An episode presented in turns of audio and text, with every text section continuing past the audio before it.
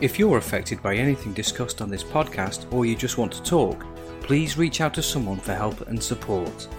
You can also reach out to Man Blues via email at manblues at gmx.com, at manbluesuk on Twitter, or find us on Mastodon by searching for at manblues. We're not qualified to help, but we can listen. Please don't suffer in silence.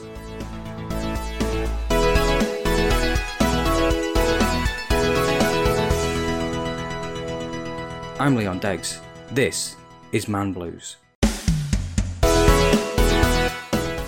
This week's episode is about conditioning children.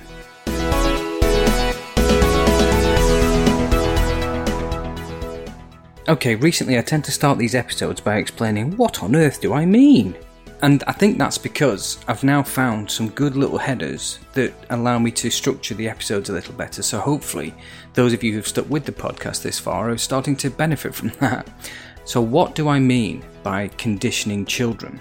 Okay, I was on a flight and there was a lady on the opposite side of the plane, a couple of rows ahead of me, and she had a very young child. My problem with it was was that her style of parenting with that child when the child was acting up was to simply say, Stop messing about because the man will come. She said this repeatedly to the child Stop doing that, sit down properly, or the man will come. The man will come and tell you off.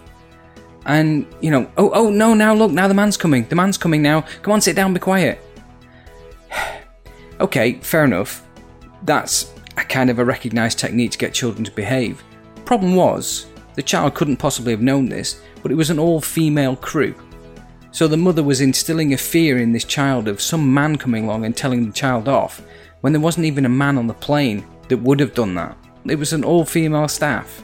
So I didn't understand that. So while I'm thinking, is this a thing? Is this some kind of issue that I've just generated in my own mind? I was walking around the supermarket. A chap is pushing a trolley and he's got his child in the seat. And he basically says to the child, Look, you better start behaving or the man will tell you off. And I was like, What man? Because around him, the only person besides me that the child, because the child hadn't seen me, the child had its back to me. The man was pushing the trolley towards me. The man saw me. The father saw me. But the only person the child had seen was a female member of staff. So when the dad said to the child, You better start behaving, sit down properly, or the man will tell you off, I'm thinking, Well, which bloody man? So what am I saying? What are we saying? Are we trying to condition our children to be more afraid of the wrath of men than the wrath of women? Because my problem started and always will begin at the very same place. I grew up at a time where it was a threat from the mother to say to the child, wait until your father gets home. That was something where that really early on my wife and I said we're not doing this or rather I said to my wife I'm not doing this. I don't want her saying to my son wait until your father gets home because all that happens there is while my wife is at home bringing up our child for those first 18 months my son is then getting nervous that day for me coming home because what's dad going to do? So we just got rid of it and I just said, no, don't tell him that. Don't say anything to him. If he's been misbehaving, deal with it. Don't make it that there's another threat coming. But I also don't want my child to be afraid of other people, women or men. I don't want to instill this in my child. And I found it really kind of, on the one hand, I found it really annoying that men were being used by these parents as a method to subdue their children and to get them to behave. But on the other hand, it's just poor parenting. If you instill a fear into your child, it can cause all manner of problems in later life. The child won't ever understand why they're afraid of strangers, but it'll all be because you said while they were in their formative years, stop doing that or the man will come and get you. That is such a frightening phrase to say to a child that has a concept of what being got is. It's frightening. And we say this all the time. I mean, I grew up with the bogeyman or the boogeyman or whatever you want to call him. That was a man, okay? And this was a man who lived in your wardrobe or your closet and he came out at night if you weren't asleep. Did you ever hear of the boogie or bogey woman? No.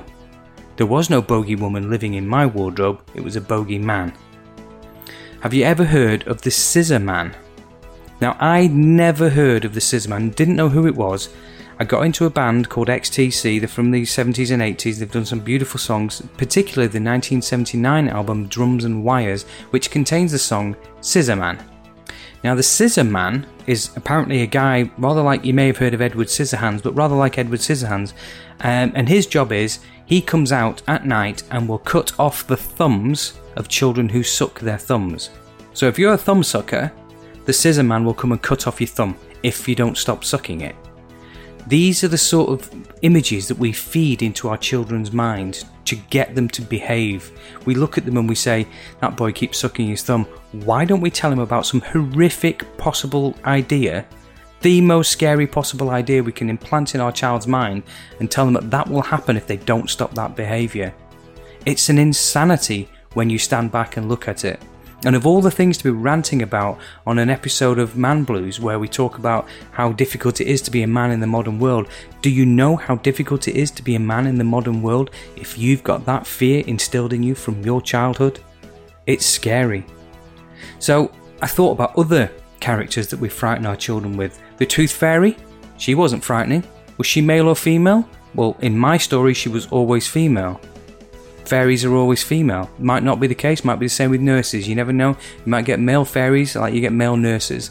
Anyway, witches, they're all women, but some of them are evil and some of them are good. Santa, okay. If you believe in that, he's one of the good guys. Satan, just a slight misspelling of Santa, uh, he's less good. But then, you know, Jesus and or God, again, if you believe in that, he's the ultimate good guy. But if you're using these tropes and using these ideas in your child's life to get them to behave and to get them to conform to a particular type of behavior, you really need to stop. Because this is building the blocks for them having much bigger problems later in life. You need to make them focus on the consequences rather than some random stranger being upset. Because many years ago, and I say many years ago because my son is now 19 and this must have happened when he was around three or four years old, maybe even younger. We were around at my mother's house and he was just playing around and doing whatever it was he was doing. And I think whatever it was he was doing was upsetting my mother in such a way that her only way to deal with it, rather than, you know, because it wasn't bothering me, because he was just in the other room playing but it was bothering her. And rather than her say to me, Can you ask him to stop doing that because it's annoying me? she decided to say something to him because, you know, she's had kids before. She's had five of them, for goodness sake. I'm the youngest of five. She's had five kids. She knows how to do parenting. So she decided to say something to my son. Now, my mother had quite a few cats in the house, and a couple of them were allowed in the room when my son was playing. And in order to get my son to stop doing what she didn't want him to do, she said, You need to stop doing that because you're making the cats upset. Now, I may have also mentioned this before, but how ridiculous a thing to say to a child, stop doing that, you're upsetting the cats. Now, at this age that my son was, he had no concept that a child could upset a cat. He had no concept of what an upset cat would look like, but he understood the word upset. He knows what it, or he knew what it was to upset something and that upset him. So he started to cry as a result of he didn't want to be the person that had upset the cat, but he also didn't understand what he'd done to upset the cat. So, as you can imagine, this created a scenario where my son just spiraled and spiraled and got more and more upset. My mother sat there with her arms folded. Yep, parenting done. That angered me so much because when she'd said that to him and he'd cried, she then turned to me and says, why is he crying? I was like, are you not aware of what you've said? Do, this, does this just not compute for you? That this is not a thing to say to a child? You've made that child responsible for the feelings of something else that cannot even vocalize its feelings. When you sit there and you, when you're pushing your child around the supermarket in the trolley, and you say to that child, You've got to behave, otherwise the man will get angry. The child understands man, behave, and angry, but it doesn't understand why its behaviour has made the man angry, so it doesn't know what the consequence is. The child will have no understanding of what level of reaction to expect from that unknown man. And it's the same with the woman on the airplane, where she said, Yeah, stop doing that, or the man will come and get you. I mean, come and get you. Come and get you. These are words that the child will understand. And they will understand that come and get you means to take you away. And you've said to that child, behave or you'll be taken away. When you stand back and you analyze these phrases like that, you strip away the emotion and you just look at the words and then you place those words into context for a child, you realize how stupid and crazy it is to even say something like that to a child. Don't make the cats upset. They don't understand how a cat can be upset. They don't understand what a strange man can possibly do. They don't understand what it means for this strange man to come along and take them away, but they do understand upset, they do understand get you, and they do understand behave. So, of course, the thing about it is, is that it, essentially this all boils down to just good parenting, and it's about using the right language with children so that you don't have men as figures of fear, or even random women. You don't need any strangers to be a figure of fear in your child's life. Yes, stranger danger, get it completely. But if you're trying to teach your child about stranger danger, but at the same time saying to the child, you must behave otherwise that man will come and get you, the pure threat there is, is that at any point the child is misbehaving, any one of the people around that child can come and take it. It's such a crazy notion to instill in a child's brain.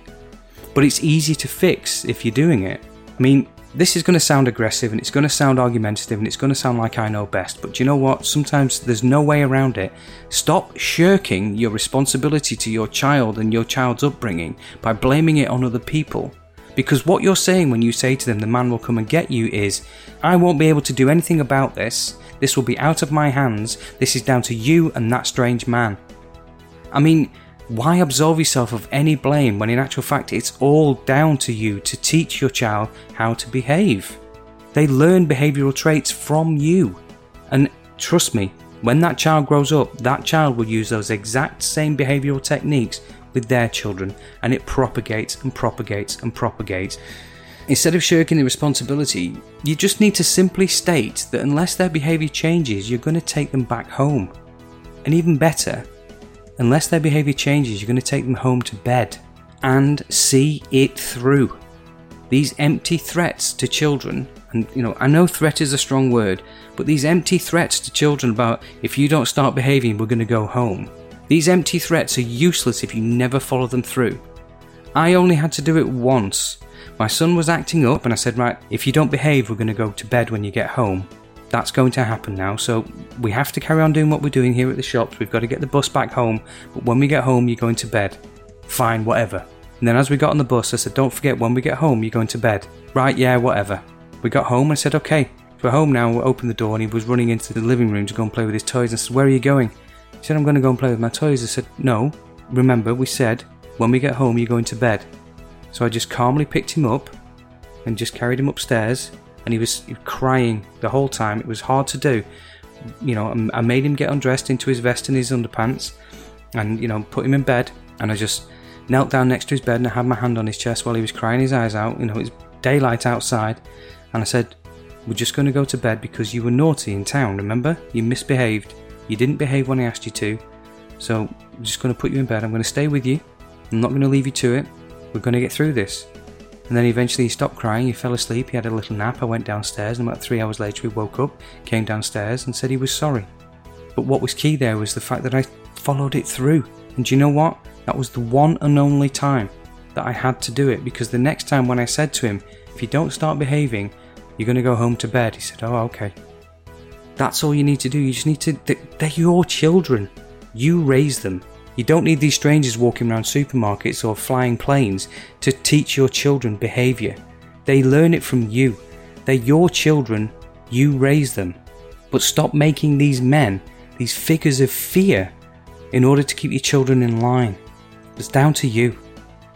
So I'm Leon Deggs, and I am not, by any stretch of any imagination, the best parent, but I did the best I could.